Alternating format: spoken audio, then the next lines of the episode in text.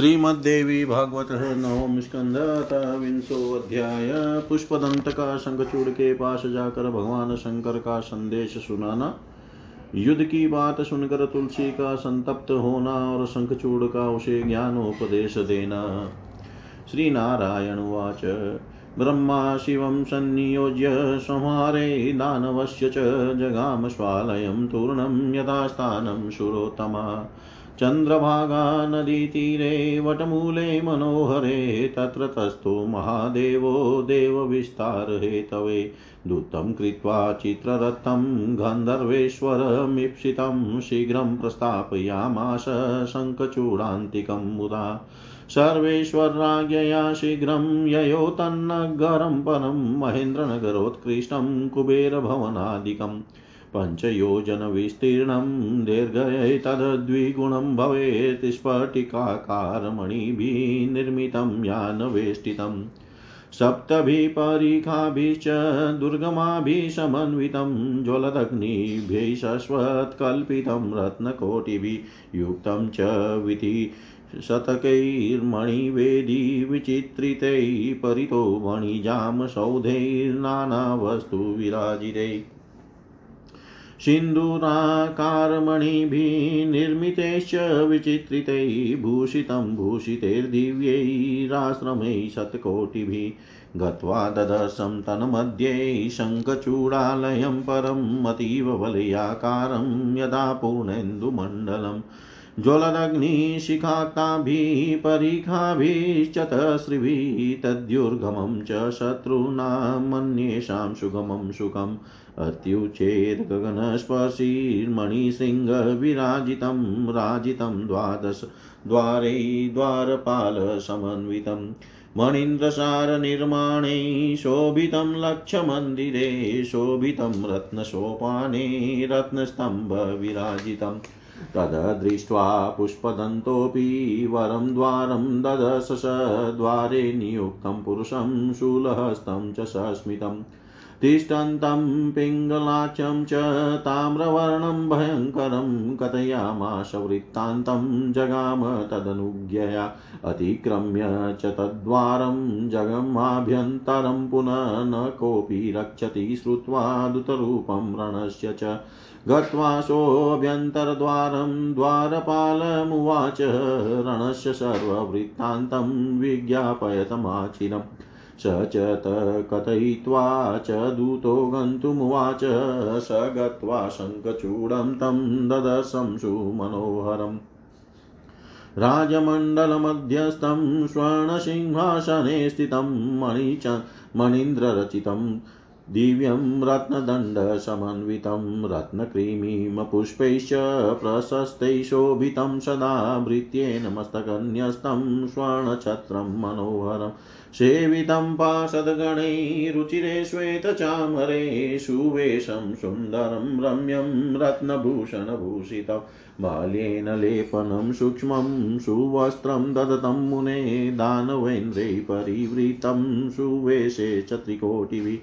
शतकोटिभिरन्ये च भ्रमद्भिरस्त्रपाणिभिः एवं भूतं च तं दृष्ट्वा पुष्पदन्तः उवाच स च उवाच स च वृत्तान्तं यदुक्तं शङ्करेण च पुष्पदन्त उवाच राजेन्द्र शिवभृत्योऽहं पुष्पदन्ताभिधः प्रभो यदुक्तं शङ्करेणेव तद्ब्रवीमि निशामय राज्यं देहि च देवानामधिकारं च साम्प्रतं।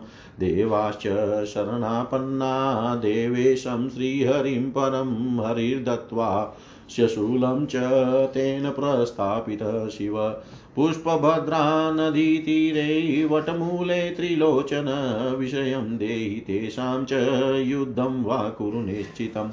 गत्वा वक्ष्यामि किं शम्भुमत तद्वद मामपि दूतस्य वचनं श्रुत्वा शङ्खचूडप्रहस्य च प्रभातेऽहं गमिष्यामि, त्वं च गच्छेत्युवाच, स गत्वोवाच तं तूर्णं वटमूलस्थम् ईश्वरं। शङ्खचूडस्य वचनं तदीयं तन्मुखोदितम्, एतस्मिन्नन्तरे स्कन्द आजगाम शिवान्तिकम्। वीरभद्रश्च नन्दी च, महाकालसुभद्रक, विशालाक्षश्च बाणश्च पिङ्गलाख्यो विकम्पन, विरूपो विकृतिश्चेव, मणिभद्रश्च भास्कर कपिलाख्यो दीर्घदंस्रो विकटस्ताम्रलोचन कालकण्ठो बलिभद्र, कालजीव्यः कुटीचर बलोन्मतो रणश्लाघी, दुर्जयो दुर्गमस्तथा, अष्टौ च भैरवा, रौद्रा रुद्राश्चेकादश स्मृता वसवो अष्टौ वासवश्च, आदित्या द्वादश स्मृता हुताशनश्च चन्द्रश्च विश्वकर्माश्विनोचतो कुबेरश्च यमश्चेव, जयन्तो नलकुबर, वायुश्च वरुणश्चेव बुधश्च मङ्गलस्तथा धर्मश्च शनिरीशान् कामदेवश्च वीर्यवान्। उग्रदस्त्रा चौग्रदण्डा कोटराकेटभी तदा स्वयं चाष्टभुजा देवी, भद्रकाली भयङ्करी रतेन्द्र रत्नेन्द्रसारनिर्माण विमानोपरि संस्थिता रक्तवस्त्रपरिधाना रक्तमाल्यानुलेपना नृत्यन्ती च, हसन्ति च, गायन्ति सुस्वरं मुदा, भयं ददाति भक्तेभ्यो। अभया सा च भयं रिपुं बिभ्रति विकटां जीव्यां शूलोलां योजनायतां शङ्खचक्रगदा पद्म खड्गचर्म धनुषरा कर्परं कौ कर्परं वर्तुलाकारं गम्भीरं योजनायतं त्रिशूलं गगनस्पर्शी शक्तिं च योजनायताम् मुद्गरं, मुशलं, वज्रं, खेटं फलकमुज्ज्वलं वैष्णवास्त्रं, वारुणास्त्रं, वाग्नेयं नागपाशकम् नारायणास्त्रं, गान्धर्वं, ब्रह्मास्त्रं गारुडं तथा पर्जन्यास्त्रं, पाशुपदं, द्रिमणास्त्रं च पार्वतम् माहेश्वरास्त्रं वायव्यं, दण्डं, स्वमोहनं, तथा व्यर्थमस्त्रकं दिव्यं, दिव्यास्त्रशतकं परम्। आगत्य तत्र तस्थौ च योगिनीनां त्रिकोटिभिः, सार्धं च डाकिनीनां च विकटा नाम त्रिकोटिभिः भूतप्रेतपिशाच कुष्माण्डा, ब्रह्मराक्षसा, वेताला, राक्षसाश्चेव, यक्षाश्चेव तु किन्नरा। ताभिश्चैव सस्कन्द प्रणम्य चन्द्रशेखरं पितुपार्श्वै सहायार्थं समुवास तदाज्ञया। अथ दूते गते तत्र शङ्खचूडप्रतापवान् उवाच तुलसीं वार्ता गत्वाभ्यन्तरमेव च। रणवार्तां च सा श्रुत्वा शुष्ककण्ठोष्ट तालुका वाच मधुरं साध्वीदियेन विधूय विधूयता तुलसी उवाच हे प्राणबन्धो, हे नातिष्ठमे वक्षसि क्षणं। हे प्राणाधिष्ठास्त्रीदेव रक्ष मे जीवितं क्षणं।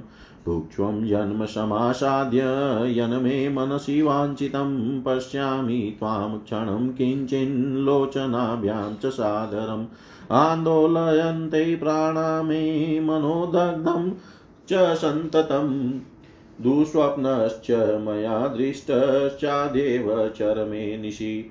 तुलसीवचनं श्रुत्वा, भुक्त्वा, पीत्वा, नृपेश्वर उवाच वचनं प्राज्ञो हितं सत्यं यथोचितं।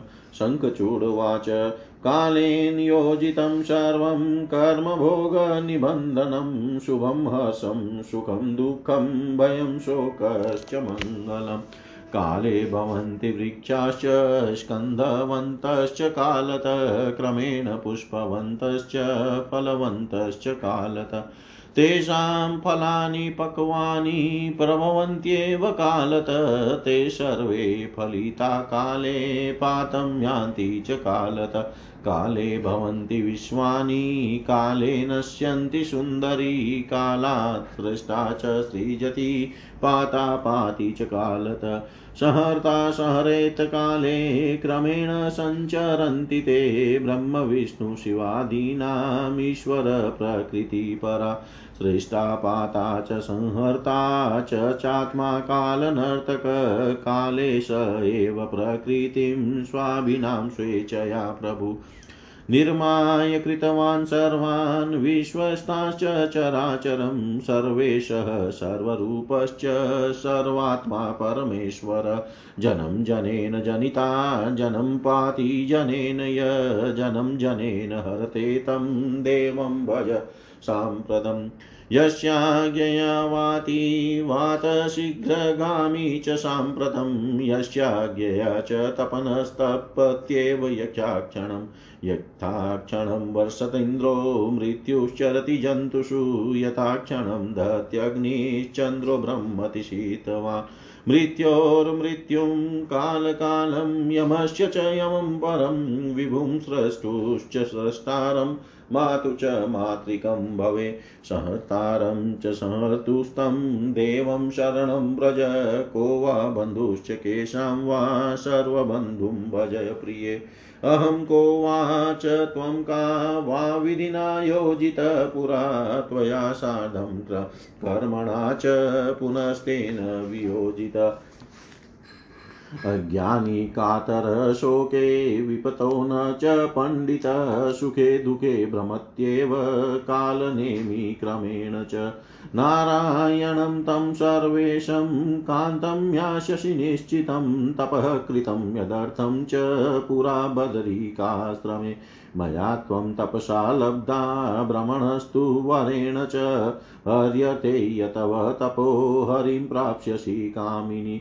वृन्दावने च गोविन्दं, गोलोके त्वं लभिष्यसि। अहं यास्यामि तल्लोकं, तनुं त्यक्त्वा च दानवे।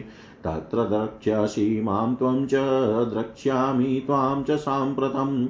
अगमम् अगमं राधिकाशापाद् भारतं च सदु सुदुर्लभम् पुनर्यास्यामि तत्रैव कशोको मे शृणु प्रिये त्वं च देहं परित्यज्य दिव्यरूपं विधाय च तत्कालं प्राप्स्यसि हरिं मा कान्ते कातरा भव इत्युक्त्वा च दीनान्ते च तया सार्धं मनोहरं सुवा शुष्ववाप शोभने तल्पे पुष्पचन्दनचर्चिते नानाप्रकारविभवं चकार रत्नमन्दिरे।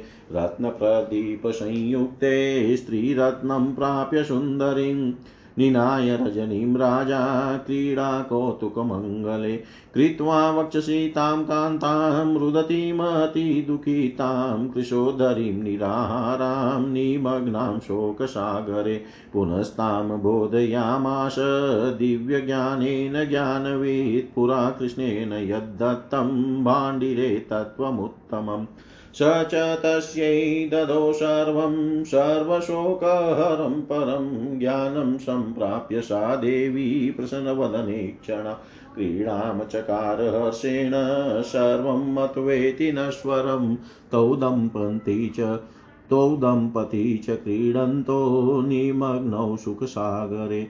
पुलकाञ्चितसर्वाङ्गो मूर्छितो निर्जने मुने अङ्गप्रत्यङ्गसंयुक्तो सुप्रीतो सुरतोत्सुको। एकाङ्गो च तथा तौ द्वौ चार्धनारीश्वरो यथा प्राणेश्वरं च तुलसी मेने प्राणादिकं परम्।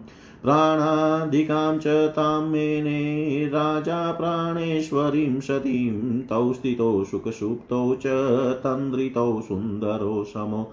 सुवेशो सुखसम्भोगाच्चेष्टो सुमनोहरो क्षणं सुचेतनौ तौ च कथयन्तो रसाश्रया। कथां मनोरमां दिव्यां च क्षणं पुनः क्षणं च केलिसंयुक्तो रसभावसमन्वितो। सुरते विरतिर्नास्ति तौ तद्विषयपण्डितो। सततं जप जययुक्तो द्वौ क्षणं नेव पराजितो। सततं जययुक्तो द्वौ क्षणं नेव पराजितो। श्री नारायण बोले, हे नारद, उस दानव के संहार कार्य में शिव जी को नियुक्त कर ब्रह्मा जी तत्काल अपने स्थान पर चले गए और अन्य देवता भी अपने स्थान के लिए प्रस्थित हो गए। तदनंतर महादेव जी देवताओं के अभ्युदय के उद्देश्य से चंद्रभागा नदी के तट पर एक मनोहर वट वृक्ष के नीचे आसीन हो गए। उन्होंने अपने अत्यंत प्रिय गंधर्वराज चित्ररथ, पुष्पदंत को दूत बनाकर तुरंत प्रसन्नता पूर्वक शंखचूड़ के पास भेजा। सर्वेश्वर शिव की आज्ञा पाकर चित्ररथ तत्काल शंखचूड़ के उत्तम नगर में गया, जो इंद्रपुरी से भी उत्कृष्ट तथा कुबेर के भवन से भी अधिक सुंदर था। वह नगर पाँच योजन चौड़ा तथा उससे दुगना लंबा था। वह स्फटिक के स्फटिक के आकार वाली मणियों से निर्मित था और उसके चारों ओर अनेक वाहन स्थित थे। वह नगर सात दुर्गम खाइयों से युक्त था प्रज्वलित अग्नि के समान निरंतर चमकने वाले करोड़ों रत्नों से उसका निर्माण किया गया था। वह नगर सैकड़ों वीथियों तथा मणिमय विचित्र वेदियों से संपन्न था। वह व्यापारियों के बड़े बड़े महलों से आवृत था जिनमें अनेक प्रकार की सामग्रियाँ विराजमान थी। उसी प्रकार वह नगर सिंदूर के समान लाल मणियों द्वारा निर्मित विचित्र सुंदर तथा दिव्य करोड़ों आश्र, आश्रमों से सुशोभित था। हे मुने नगर में पहुंचकर पुष्पदंत ने उसके मध्य में स्थित शंखचूड़ का श्रेष्ठ भवन देखा जो पूर्ण चंद्र मंडल की भांति पूर्णतः वलयाकार था। प्रज्वलित अग्नि की लपटों के समान प्रतीत होने वाले चार परिखाओं से सुरक्षित था शत्रुओं के लिए तो शत्रुओं के लिए अत्यंत दुर्गम था। किंतु दूसरे लोगों के लिए सुगम एवं सुखप्रद था। अत्यंत ऊंचाई वाले गगन स्पर्शी मणि निर्मित कंगुरों से सुशोभित था। द्वारपालों से युक्त बारह द्वारों से सुसज्जित था और सर्वोत्कृष्ट मणियों से निर्मित लाखों मंदिरों, सोपानों तथा रत्नमय खंभों से मंडित था। उसे देख कर पुष्पदंत ने एक दूसरा प्रधान द्वार देखा। उस द्वार पर सुरक्षा हेतु नियुक्त एक पुरुष हाथ में त्रिशूल धारण किए मुस्कुराता हुआ, वहाँ स्थित था। पुष्पदंत ने पीली आँखों वाले तथा ताम्र वर्ण के शरीर वाले उस भयंकर पुरुष से सारी बात बताई और फिर उसकी आज्ञा से वह आगे बढ़ा। उस द्वार को पार करके वह भीतर चला गया। यह युद्ध का संदेश देने वाला दूत है, यह जानकर कोई उसे रोकता भी नहीं था। भीतरी द्वार पर पहुंचकर उसने द्वारपाल से कहा, युद्ध का संपूर्ण वृतांत राजा को बता दो। इसमें विलंब मत करो। उस द्वारपाल से ऐसा कहकर वह दूत दूत पुष्पदंत स्वयं जाने के लिए बोला। वहाँ जाकर उसने राजमंडली के मध्य में स्वर्ण के सिंहासन पर बैठे हुए परम मनोहर शंखचूड़ को देखा। उस दिव्य सिंहासन में सर्वोत्तम मणिया जड़ी थी। वह रत्नमय दंडों से युक्त था। वह रत्न निर्मित कृत्रिम तथा उच्च कोटि के पुष्पों से सदा सुशोभित था। एक सेवक शंखचूड़ के सिर के ऊपर स्वर्ण का मनोहर छत्र लगाए खड़ा था। सुंदर तथा श्वेत चवर डुलाते हुए पार्षद गण उसकी सेवा में संलग्न थे। सुंदर वेश धारण करने तथा रत्नमय आभूषणों से अलंकृत होने के कारण वह रमणीय प्रतीत हो रहा था। हे मुने, वह माला पहने था, शरीर में चंदन का लेप किए हुए था और दो महीने तथा सुंदर वस्त्र धारण किए हुए था। दो महीन तथा सुंदर वस्त्र धारण किए हुए था। वह शंखचूड़ सुंदर वेश धारण करने वाले तीन करोड़ दानवेंद्रों से घिरा हुआ था। इसी प्रकार हाथ में अस्त्र धारण किए हुए सैकड़ों करोड़ अन्य दानव भी उसके चारों ओर इधर उधर घूम रहे थे। इस प्रकार के उस शंखचूड़ को देख कर परम विस्मय को प्राप्त उस पुष्पदंत ने शंकर जी के द्वारा जो युद्ध विषय समाचार कहा गया था, उसे बताना प्रारंभ किया। पुष्पदंत बोला हे राजेंद्र, हे प्रभो, मैं शंकर जी का सेवक हूँ, मेरा नाम पुष्पदंत है शंकर जी ने जो कुछ कहा है, मैं वही कह रहा हूँ, आप सुनिए।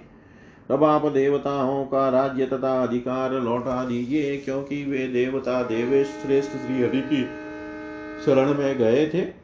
उन श्री हरि ने अपना त्रिशूल देकर आपके विनाशार्थ शिव जी को भेजा है। हे त्रिलोचन, शिव इस समय भद्रशीला नदी के तट पर वट वृक्ष के नीचे विराजमान है। अतः आप उन देवताओं का राज्य लौटा दीजिए अथवा युद्ध कीजिए। अब आप मुझे यह भी बता दीजिए कि मैं शिव जी के पास जाकर उनसे क्या कहूँ। हे नारद, दूत की बात सुनकर संगचूड ने हंसकर कहा, तुम चलो, मैं प्रातः काल वहीं पहुंचूँगा। तदनंतर पुष्पदंत ने वट वृक्ष के नीचे विराजमान परमेश्वर शिव के पास पहुंचकर शंखचूड़ के मुख से कही गई वह बात ज्यो की त्यों उनसे कह दी। इतने में ही कार्तिकेय जी भगवान शंकर के पास आ गए। वीरभद्र नंदी महाकाल सुभद्र विशालाक्ष बाण पिंगलाक्ष विकम्पन विरूप विकृति मणिभद्र भास्कल कपिलाक्ष दीर्घदंष्ट्र विकटताम्रलोचन काल कंठ बलिभद्र काल जीव कुटिचर बलोन्मत रणश्लाघी दुर्जय दुर्गम तथा जो आठ भैरव ग्यारह रुद्र आठ वसु और बारह आदित्य कहे गए हैं, वे सब अग्नि, चंद्रमा, विश्वकर्मा, दोनों अश्विनी, कुमार, कुबेर, यमराज, जयंत, नलकुबर, वायु, वर्ण, बुध, मंगल धर्म ईशान तथा ओजस्वी, कामदेव भी वहाँ गए। उग्र दंष्ट्रा उग्र चंडा कोटरा तथा केट भी आदि देवियाँ भी वहाँ पहुँच गई।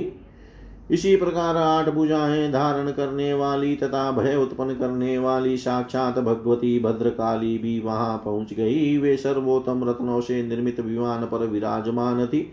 वे लाल वस्त्र तथा लाल पुष्पों की माला धारण किए थी और लाल चंदन से अनुलिप्त थी।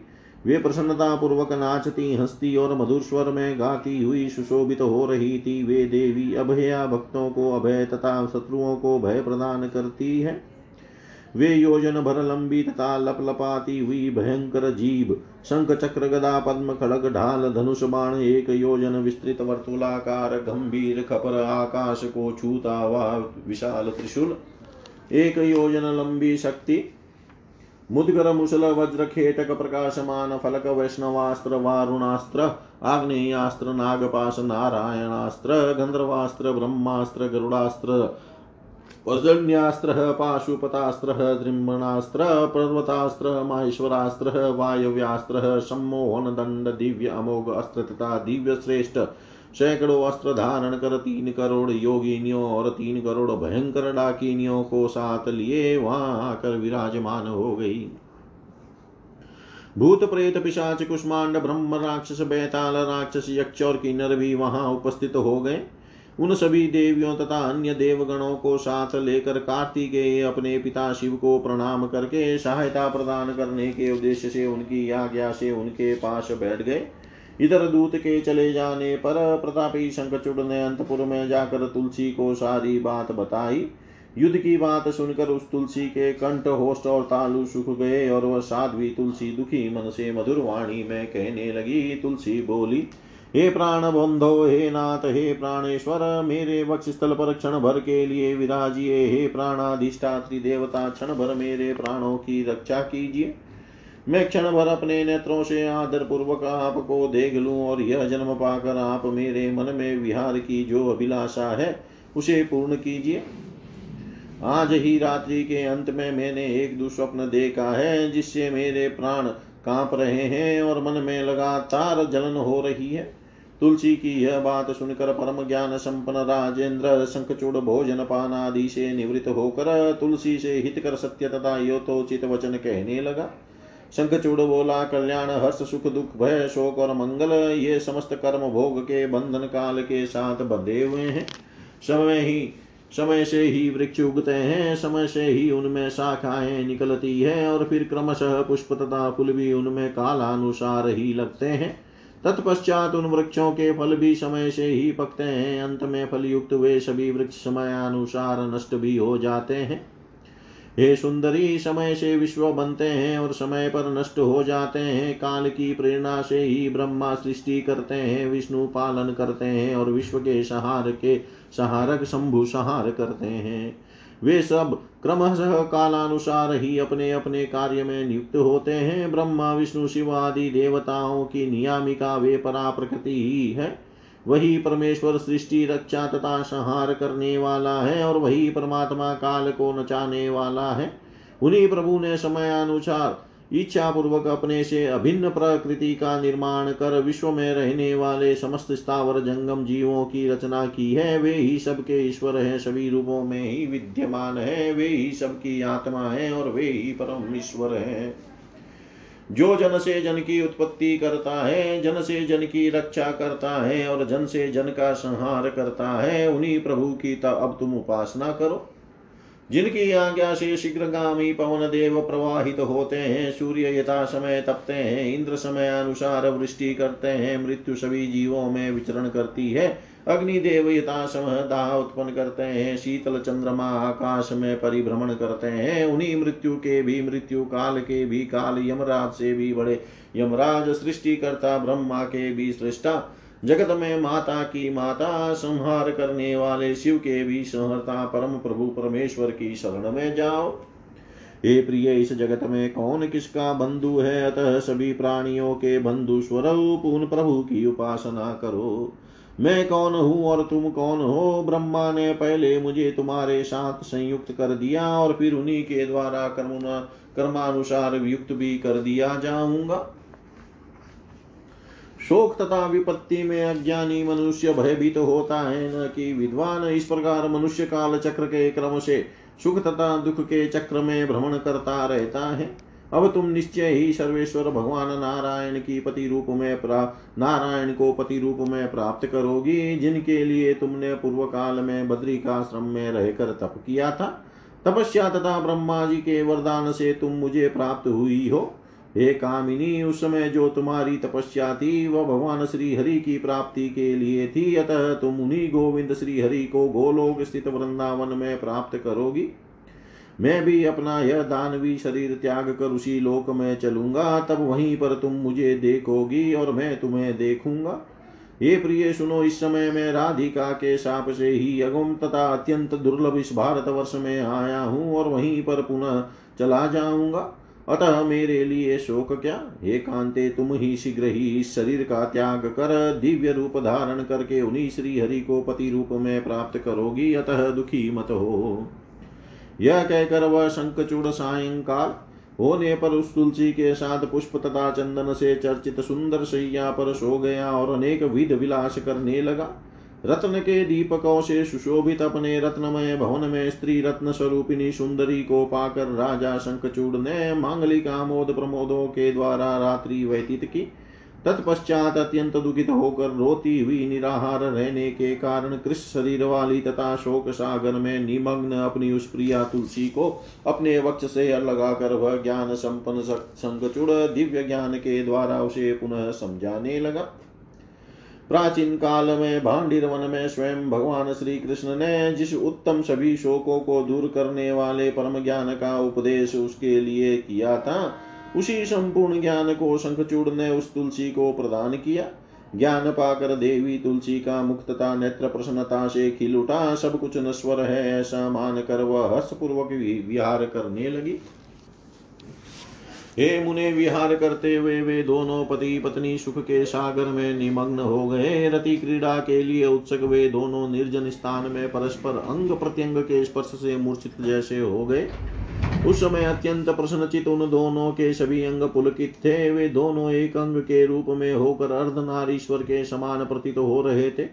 तुलसी अपने पति को प्राणों से भी अधिक प्रिय समझती थी और राजा शंखचूड़ भी अपनी उस साध्वी प्राणेश्वरी को अपने प्राणों से भी अधिक प्रिय समझता था। समान सौंदर्य वाले वे दोनों ही तंद्रा युक्त दंपति सुख पूर्वक सोए हुए थे। सुंदर वेश धारण किए हुए वे मनोहर दंपति संभोग जनित सुख के कारण अचेत पड़े थे। जब कभी वे चेतना में आते, तब परस्पर रश्मयी बातें करने लगते और मनोरम और दिव्य कथा कहने लगते। फिर हंसने लगते, इसके बाद क्षण भर में ही श्रृंगार भाव से युक्त होकर क्रीड़ा करने लगते थे। इस प्रकार काम कला के जानने वाले वे दोनों क्रीड़ा विलास से कभी भी विरत नहीं होते थे। दोनों ही निरंतर विजयी बने रहकर कभी क्षण भर को भी अपने को पराजित नहीं मानते थे। इति श्रीमद्देवी भागवते महापुराणे अष्टादशसहस्रयां संहितायां नवमस्कन्धे नारायण नारद संवादे शङ्खचूडेन सह देवानां सङ्ग्रामोद्योगवर्णनं नाम विंशोऽध्याय। सर्वं श्रीशां सदाशिवार्पणम् अस्तु ॐ विष्णवे नमः, ॐ विष्णवे नमः। ॐ विष्णवे नमः। श्रीमद्देवी भागवतः नवम स्कंद एकविंशोऽध्याय। शंखचूड़ भगवान शंकर का विशद वार्तालाप। श्री नारायण उवाच। श्रीकृष्णं मनसः ध्यात्वा रक्षकृष्णपरायण भ्रामे मुहूर्ते चोत्थाय पुष्पतल्पान् मनोहरात्। रात्रिवास परित्यज्य स्नात्वा मङ्गलवारिणा धौतै धौतै च वाससि धृत्वा कृत्वा तिलकमुज्ज्वलं चकाराग्निकमावश्यम् अभीष्टदेववन्दनं दद्याज्यमधुलाजाश ददश वस्तु मङ्गलम्। रत्नश्रेष्ठं, मणिश्रेष्ठं, वस्त्रश्रेष्ठं च काञ्चनं, ब्राह्मणेभ्यो ददो भक्त्या यथा नित्यं च नारद। अमूल्यरत्नं यत्किञ्चिन्मुक्तामणि माणिक्यहीरकं ददो विप्राय गुरुवै। यात्रामङ्गलहेतवे गजरत्नमश्वरत्नं धनरत्नं मनोहरं ददो सर्वं दरिद्राय, विप्राय, मङ्गलाय च। भाण्ड भाण्डाराणां सहस्राणीं नगराणां द्विलक्षकं, ग्रामाणां शतकोटिं च ब्राह्मणाय ददो। मुदा पुत्रं कृत्वा तु राजेन्द्रं, सर्वेषु दानवेषु च पुत्रं समर्पय, भार्यां तां राज्यं च सर्वसम्पदम् प्रजानुचरसङ्घं च भाण्डारं वाहनादिकं स्वयं स्ना सनायुक्तश्च धनुष्पाणिर्बभूव भृत्यद्वारा क्रमेणेव चकारसैन्यसञ्चयम् अश्वानां च त्रिलक्षेण लक्षेण वरहस्तिनाम् रथानां युतेनेव धानुष्कानां त्रिकोटिभिः त्रिकोटिभिर्वर्मिणां च शूलीनां च त्रिकोटिभिः कृता सेना परिमिता दानवेन्द्रेण नारद, तस्यां सेनापतिश्चेव युद्धशास्त्रविशारद महारथ स विज्ञेयो रतिनाम प्रवरो रणे त्रिलक्षालो त्रिलक्षाक्षोहिणी सेनापतिं कृत्वा नराधिप त्रिदंशक्षोहिणी बाधं भाण्डोघं च चकार बहिर्बभूव शिवीरान् मनसा श्रीहरिं स्मरन्। रत्न विमानमारुरोह स गुरुवर्गान् पुरस्कृत्य प्रययो शङ्करा शङ्करान्तिकम् पुष्पभद्रा नदीतीरे यत्राक्षयवटशुभसिद्धाश्रमं च सिद्धानां सिद्धिक्षेत्रं च नारद कपिलस्य तपस्थानं पुण्यक्षेत्रे च भारते, पश्चिमो दधिपूर्वे च मलयस्य च पश्चिमे, श्रीशैलोत्तरभागे च गन्धमादनदक्षिणे पञ्चयोजनविस्तीर्णा दीर्घये शतगुणा तथा शुद्धस्फटिकसङ्काशा, भारते च सुपुण्य सुपुण्यदा, शाश्वती जलपूर्णा च पुष्पभद्रा नदी शुभा लवणाब्धिप्रिया भार्यां शाश्वत्सौभाग्यसंयुता शरावती मिश्रिता च निर्गता सा हिमालया।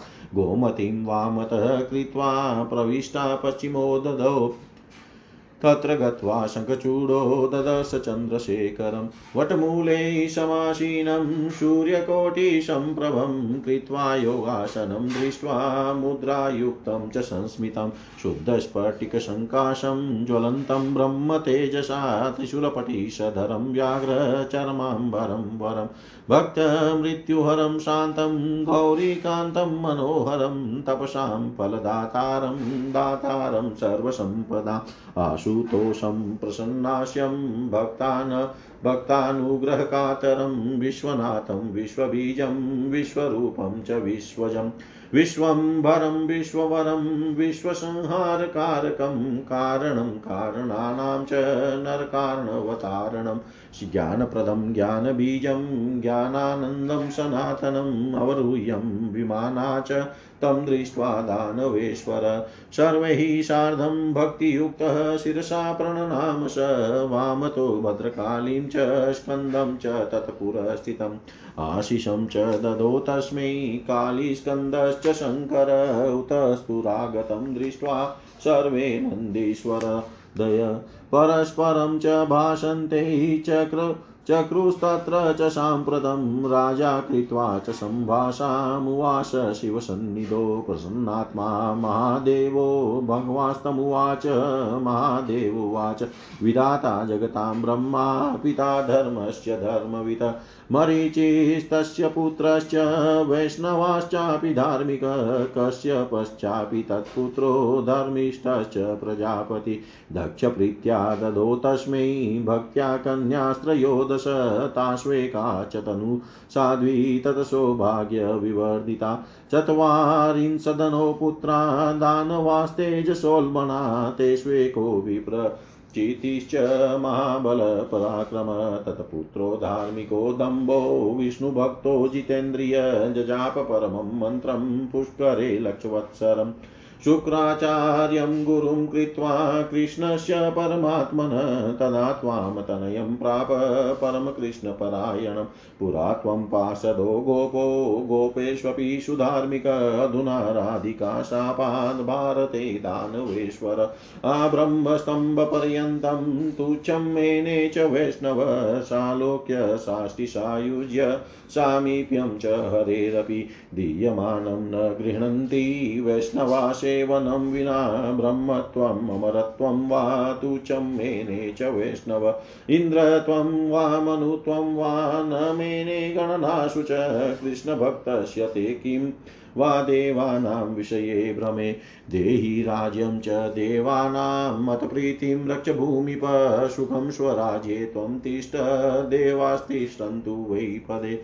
अलं भूतविरोधेन सर्वे कश्यपवंशजा यानि कानि च पापानि, ब्रह्महत्यादिकानि च ज्ञातिद्रोहस्य पापानि, कलां नाहरन्ति षोडशीं स स्वसम्पदां च हानिं च यदि राजेन्द्र मन्यसे सर्वावस्था च समतां केषां याति च सर्वदा भ्रमणाश्च तिरोभावो लये प्राकृतिके सदा आविर्भाव पुनस्तस्य प्रभावादि स्वरेच्छया ज्ञानवृद्धिश्च तपसा स्मृतिलोपश्च निश्चितम्।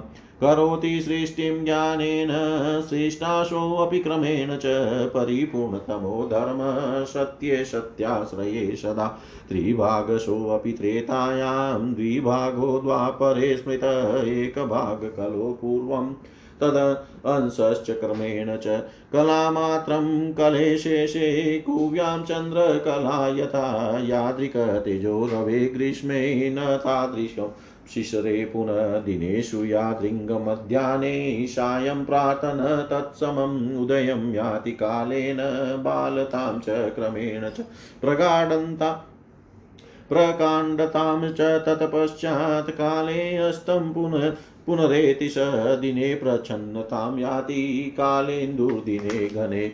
राहुग्रस्ते कम्पितश्च पुनरेव प्रसन्नतां परिपूर्णतमश्चन्द्रपूर्णिमायां च जायते। तादृशो न भवेन्नित्यं क्षयं याति दिने दिने, पुनश्च पुष्टिमायाति परं कुर्या दिने दिने। सम्पद्युक्तः शुक्लपक्षे कृष्णे म्लानश्च यक्ष्मणा, राहुग्रस्ते दिने म्लानो दुर्दिनेन विरोचते। काले चन्द्रो भवेत् शुक्लो भ्रष्टश्रीकालभेदत भविष्यति बलिश्चेन्द्रो भ्रष्टश्रीसुतले दुना। कालेन पृथिवी सस्याढ्या सर्वाधारा, वसुन्धरा काले जले निमग्ना सा तीरो भूताम्बुविप्लुता काले नश्यन्ति विश्वानि प्रभन्त्येव कालत, चराचरश्च कालेन पश् नश्यन्ति, प्रभवन्ति च, ईश्वरस्येव समता भ्रमण परमात्मनः मृत्युञ्जयो यस्मात् सङ्ख्यं प्राकृतं लयम्। आदशं चापि द्रक्ष्यामि, वारं वारं पुनः पुनः स च प्रकृतिरूपश्च, स एव पुरुषः स चात्मा, स च जीवश्च नानारूपधर पर करोति सततं यो हि तन्मागुणकीर्तनम् काले मृत्युं स जयति, जन्मरोगभयं जरां सृष्टा कृतो विधिस्तेन पाता विष्णुकृतो भवेदहं कृतश्च संहर्तां, वयं वि, विषयीणकृता कालाग्निरुद्रं संहरे, नियोज्य विषये नृप, अहं करोमि सततं, तन्नाम गुणकीर्तनं, तेन मृत्युञ्जयोऽहं च ज्ञानेनानेन निर्भय, मृत्यु मृत्यु मृत्युभयाद्यातिवेन ते यादिवोरगा इत्युक्त्वा स च सर्वेश सर्वभावेन तत्पर। विरराम च, शम्भु च, सभामध्ये च नारद, राजा तद्वचनं श्रुत्वा प्रशंस पुनः पुनः उवाच, मधुरं देवं परं विनयपूर्वकं शङ्खचूडुवाच। त्वया यत् कथितं देव, नान्यथा वचनं स्मृतं तथापि किंचन तथापि किञ्चिन्ध्यार्थ तथापि किञ्चिन्ध्ययथार्थं श्रूयतामनिवेदनं ज्ञातिद्रोहे महत्पापं त्वयोक्तमधुनां च यत् गृहीत्वा तश्च सर्वस्वं कुतः प्रस्थापितो बली मया समुद्रितं सर्वम् उद्ध्वमेश्वर्यमीश्वरं सूतला च सुमदर्थुं नालं तत्र गदाधर स भ्रातृको हिरण्याक्ष कथं देवेश्च हिंसिता शुम्भादयश्चाशुराश्च कथं देवे निपातिता पुरा समुद्रमतने पीयूषं भक्षितं सुरे। क्लेशभाजो वयं तत्र ते सर्वे फलभोगिन क्रीडाभाण्डमिदं विश्वं प्रकृते परमात्मन। यस्मै यत्र स ददाति, तस्यैश्वर्य भवे तदा देवदानवयो वाद सस्वेनेमितिकं सदा। पराजयो जयस्तेषां काले अस्माकं क्रमेण च तदा वयोर्विरोधे वागमनं निष्फलं परं समसम्बन्धिनो बन्धोरीश्वरस्य महात्मन इयं ते महती लज्जा युद्धे अस्माभिषाधुना जये ततो अधिका कीर्तिहानिश्चैव वचनम श्रुत्वा प्रहस्य च त्रिलोचन। यथोचितमुत्तरं तमुवाच दानवेश्वरं महादेवोवाच युष्माभिः सह युद्धे मे ब्रह्मवंशसमुद्भवे। का लज्जा महती राजन् कीर्तिर्वा पराजये युद्धमादौ हरेरेव मधुना केटभेन च हिरण्यकशिपोश्च गे चेव सहतेनात्मना नृप हिरण्याक्षस्य युद्धं च पुनस्तेन गदावृता। त्रिपुरैः सह युद्धं च मयापि च पुरा कृतं सर्वेश्वर्या सर्वमातु प्रकृत्या च बभूव। सह शुम्भादिभिः पूर्वम् समरः प्रवरस्त्वं च कृष्णस्य परमात्मन। ये ये हताश्च देतेया न हि केऽपि त्वया समा कालज्जामति राजन् मम युद्धे त्वया सह सुराणां शरणस्येव प्रेषितश्च हरेरहो देहि राज्यं च देवानामिति मे निश्चितं वच। युद्धं वा कुरु मत्सार्धं वागव्ये किं प्रयोजनम् इत्युक्त्वा शङ्करस्तत्र विरराम च नारद। उतस्थो शङ्खचूडश्च ह्यमात्यैः सह सत्वरम् उतस्थो शङ्खचूडश्च ह्यमात्यैः सह सत्वरम्।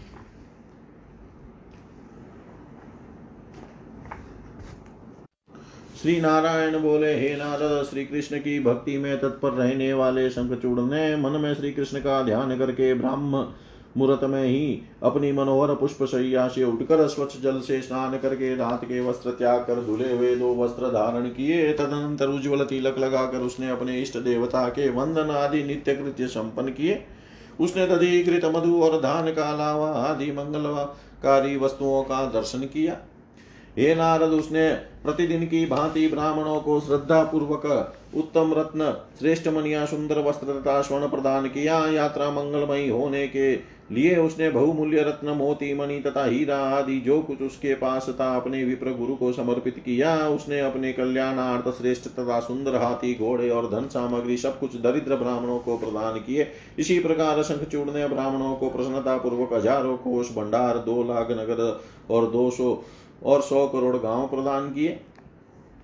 तत्पश्चात उसने अपने पुत्र को संपूर्ण दानवों का राजा बनाकर उसे अपनी पत्नी, राज्य संपूर्ण संपत्ति प्रजा सेवक वर्ग कोष और वाहन आदि सौंप कर स्वयं कवच पहन लिया और हाथ में धनुष धारण कर लिया। फिर क्रम से सेवकों के माध्यम से सैनिकों को एकत्र किया।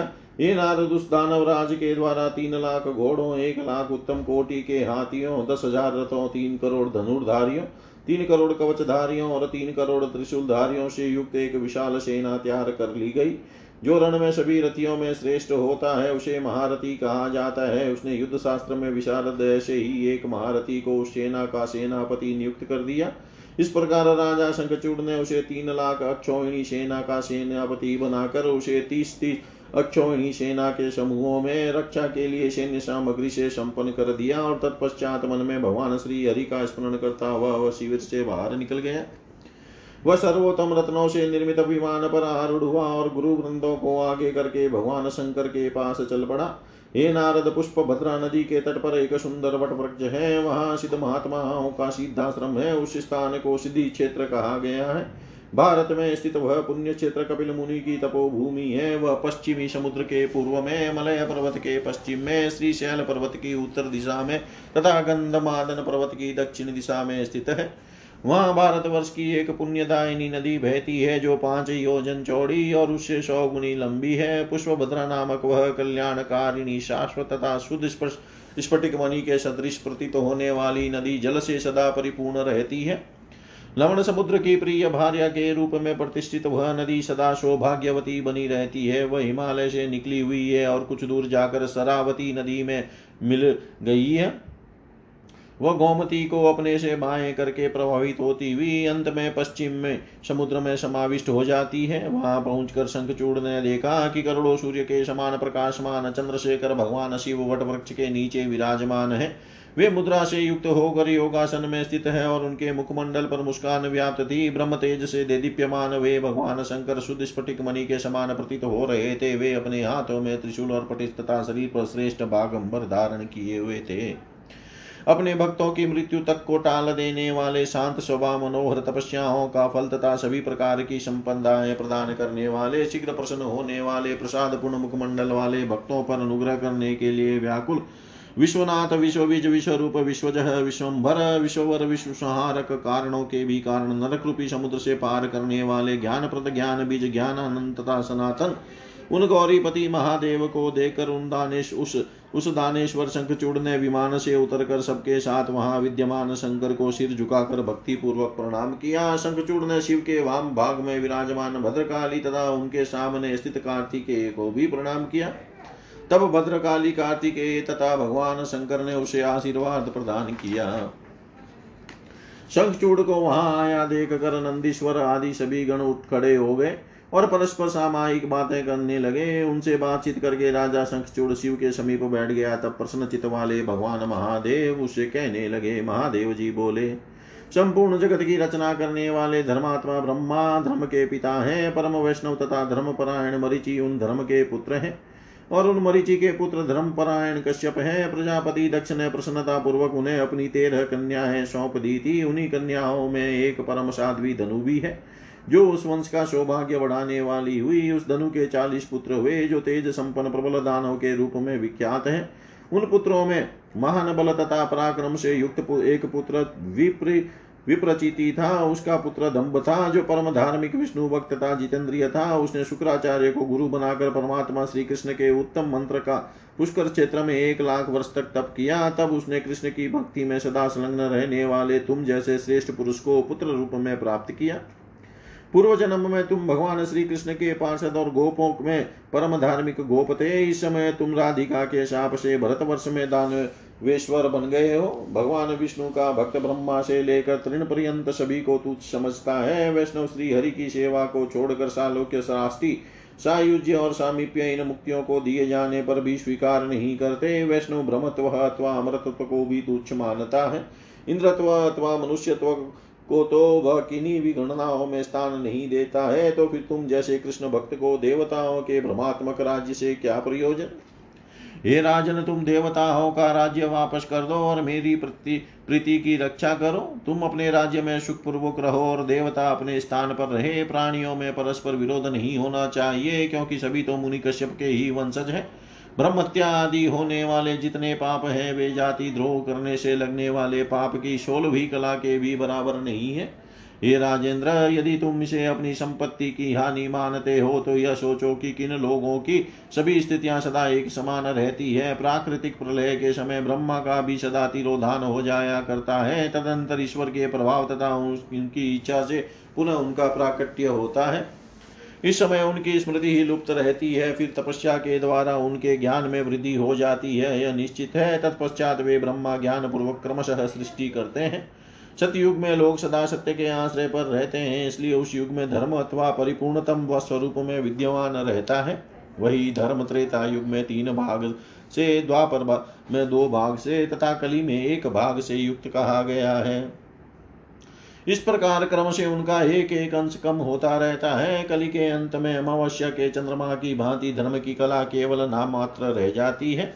ग्रीष्म ऋतु में सूर्य का जैसा तेज रहता है, वैसा शिशिर ऋतु में नहीं रहता। दिन में भी सूर्य का जैसा तेज मध्यान्ह काल में होता है, उसके समान तेज प्रातः और सायंकाल नहीं होता। सूर्य समय से उगते हैं और फिर क्रम से बाल सूर्य के रूप में हो जाते हैं। तत्पश्चात प्रचंड रूप से प्रकाशित होने लगते हैं और पुनः यथा समय अस्त हो जाते हैं। वह काल ऐसा भी कर देता है कि सूर्य को दिन में ही मेघाचन आकाश में छिप जाना पड़ता है। वे ही सूर्य राहु से ग्रसित होने पर कांपने लगते हैं और फिर थोड़ी ही देर में प्रसन्न हो जाते हैं। जैसे पूर्णिमा तिथि को चंद्रमा पूर्णतम रहते हैं, वैसे ही सदा नहीं रहते। अपुति प्रतिदिन, अपितु प्रतिदिन उनकी कला में क्रमशः क्षय होता रहता है। तत्पश्चात अमावस्या इनमें दिनों दिन वृद्धि होने लगती है और ये पुनः पुष्ट हो जाते हैं। चंद्रमा शुक्ल पक्ष में शोभा युक्त रहते हैं और कृष्ण पक्ष में क्षय के साथ म्लान हो जाते हैं। राहु के द्वारा ग्रसित होने के अवसर पर ये शोभाहीन हो जाते हैं और आकाश में मेघाचन होने के समय ये प्रकाशित नहीं होते। इस प्रकार काल भेद से चंद्रमा किसी समय तेजस्वी और किसी समय शोभावीन हो जाते हैं। इस समय श्री विहीन राजा बलि भविष्य में सूतल लोक के इंद्र होंगे। सबकी आधार स्वरूपा पृथ्वी काल के प्रभाव से शस्यों से संपन्न हो जाती है और फिर वही पृथ्वी काल के प्रभाव से प्रलय कालीन जल में निमग्न हो जाती है और तिरोहित होकर आप्लावित हो जाती है। एक निश्चित समय पर सभी लोग नष्ट हो जाते हैं और फिर समय पर उत्पन्न भी हो जाते हैं। इस प्रकार जगत के संपूर्ण चराचर पदार्थ काल के ही प्रभाव से नष्ट होते हैं तथा उत्पन्न होते हैं। ऐश्वर्य संपन्न पर ब्रह्म परमात्मा की क्षमता काल से हो सकती है, उन्हीं की कृपा से मैं मृत्युंजय हो सका हूँ। मैंने असंख्य प्राकृत प्रलय देखे हैं, तथा आगे भी बार बार देखूँगा। वे ही प्रकृति रूप है और वे ही परम पुरुष भी कहे गए हैं। वे परमेश्वर ही आत्मा है, वे ही जीव है और वे ही अनेक प्रकार के रूप धारण करके सर्वत्र विराजमान है। जो मनुष्य उन परमेश्वर के नामों तथा गुणों का सतत कीर्तन करता है, वह यथा समय जन्म, मृत्यु, रोग, भय तथा बूढ़ापे पर विजय प्राप्त कर लेता है। उन्हीं परमेश्वर ने ब्रह्मा को सृजन करता, विष्णु को पालन करता तथा मुझ महादेव को संहार करता के रूप में स्थापित किया है। इस प्रकार उन्हीं के द्वारा हम लोग अपने अपने कार्यों में नियुक्त किए गए हैं। हे राजन, इस समय में काला अग्निरुद्र को संहार कार्य में नियुक्त करके उन्हीं परमात्मा के नाम और गुण का निरंतर कीर्तन कर रहा हूँ। इसी से मैं मृत्यु को जीत लेने वाला हो गया हूँ और उस ज्ञान से संपन्न हूँ। वह मैं सदा निर्भय रहता हूँ। मेरे पास आने से मृत्यु भी अपनी मृत्यु के भय से उसी प्रकार भाग जाती है, जैसे गरुड़ के भय से सर। हे नारद, पूर्ण रूप से तत्पुर होकर सभा के बीच अपने संपूर्ण भावों को प्रदर्शित करते हुए सर्वेश्वर महादेव शंखचूड़ से ऐसा कहकर चुप हो गए। उनकी बात सुनकर राजा शंखचूड़ ने बार बार उनकी प्रशंसा की और वह विनम्रता पूर्वक उन परम प्रभु से यह मधुर वचन कहने लगा। शंखचूड़ बोला, हे भगवान, आपने जो बात कही है उसे अन्यथा नहीं कहा जा सकता, परंतु मेरा भी कुछ यथार्थ निवेदन है, उसे आप सुन लीजिए। आपने अभी यह कहा कि जाति द्रोह करने में महान पाप होता है तो फिर बलि का सर्वस्व छीन कर आप लोगों ने उसे सूतल लोक में क्यों भेज दिया? हे प्रभु, मैं ही बलि के समस्त ऐश्वर्य को पाताल से उठाकर यहाँ लाया हूँ, अतः इस पर मेरा ही पूर्ण अधिकार है। उस समय मैं बलि को सुतल लोक से लाने में समर्थ नहीं था, क्योंकि भगवान श्री हरि गदा धारण किए वहाँ उपस्थित थे। देवताओं ने भाई सहित हिरण्याक्ष का वध क्यों किया और उन्होंने शुंभादि असुरों को क्यों मार डाला? इसी प्रकार प्राचीन काल में समुद्र मंथन के समय देवता सारा अमृत पी गए, उस समय कष्ट तो हम दानवों ने उठाया था और उसके अमृत रूपी फल का भोग उन समस्त देवताओं ने किया था। यह विश्व प्रकृति स्वरूप उन परमात्मा का क्रीड़ा भांड है। वे जिस व्यक्ति को जहाँ जो संपत्ति देते हैं, वह उस समय उसी की हो जाती है। किसी निमित्त को लेकर देवता तथा दानवों के बीच विवाद सदा से निरंतर चला आ रहा है। किसी समय उनकी जीत अथवा हार होती है और समय अनुसार कभी हमारी जीत हार होती है। अतः ऐसी स्थिति में देवता तथा दानवों दोनों के समान संबंधी तथा बंधु स्वरूप आप महात्मा परमेश्वर का, हम दोनों के विरोध के बीच में आना निरर्थक है। यदि इस समय हम लोगों के साथ आप युद्ध करेंगे तो यह आपके लिए महान लज्जा की बात होगी। हमारी जीत होने पर पहले से भी अधिक हम दानवों की कीर्ति बढ़ जाएगी और पराजय होने पर आपकी मान हानि होगी। हे नारद, शंखचूड़ की यह बात सुनकर तीन नेत्रों वाले भगवान शिव ने हंसकर उस दानवेंद्र को समुचित उत्तर देना आरंभ किया। महादेव जी बोले, हे राजन, ब्रह्मा के ही वंश से उत्पन्न हुए तुम लोगों के साथ युद्ध करने में मुझे कौन सी बड़ी लज्जा होगी? और हारने पर अब कीर्ति ही हो क्या होगी? हे नृप इसके पहले भी तो मधु और केटब से श्री हरि का युद्ध हो चुका है। एक बार उनके साथ हिरण्य कशिपु का युद्ध हुआ था और इसके बाद श्री हरि ने गदा लेकर हिरण्याक्ष के साथ भी युद्ध किया था। मैं भी तो पूर्व काल में त्रिपुर राक्षस के साथ युद्ध कर चुका हूँ। इसी प्रकार पूर्व समय में शुंभ आदि दानवों के साथ सर्वेश्वरी, सर्वजननी परा प्रकृति का भी अत्यंत विस्मयकारी युद्ध हुआ था। तुम तो परमात्मा श्री कृष्ण के प्रधान पार्षद रहे हो जो जो दैत्य मारे गए हैं, वे तुम्हारे जैसे नहीं थे। अतः हे राजन, तुम्हारे साथ युद्ध करने में मुझे कौन सी बड़ी लज्जा है? सभी देवता श्री हरि की शरण में गए थे, तब देवताओं की सहायता के लिए उन्होंने मुझे भेजा है। तुम देवताओं का राज्य वापस कर दो, यह मेरा निश्चित वचन है। अन्यथा मेरे साथ युद्ध करो। वाणी का अपव्यय करने से क्या लाभ? हे नारद, ऐसा कहकर भगवान शंकर चुप हो गए और शंखचूड़ भी मंत्रियों के साथ शीघ्र ही उठ खड़ा हुआ। इति श्रीमद्देवी भागवते महापुराणे अष्टादशसहस्रयां सहितायां नवम स्कन्दे नारायण नारद संवादे। शङ्खचूडकृते प्रबोधवाक्यवर्णनं नामेकविंशोऽध्याय सर्वं श्रीशां सदाशिवार्पणम् अस्तु। ॐ विष्णवे नम ॐ विष्णवे नम ॐ विष्णवे नमः।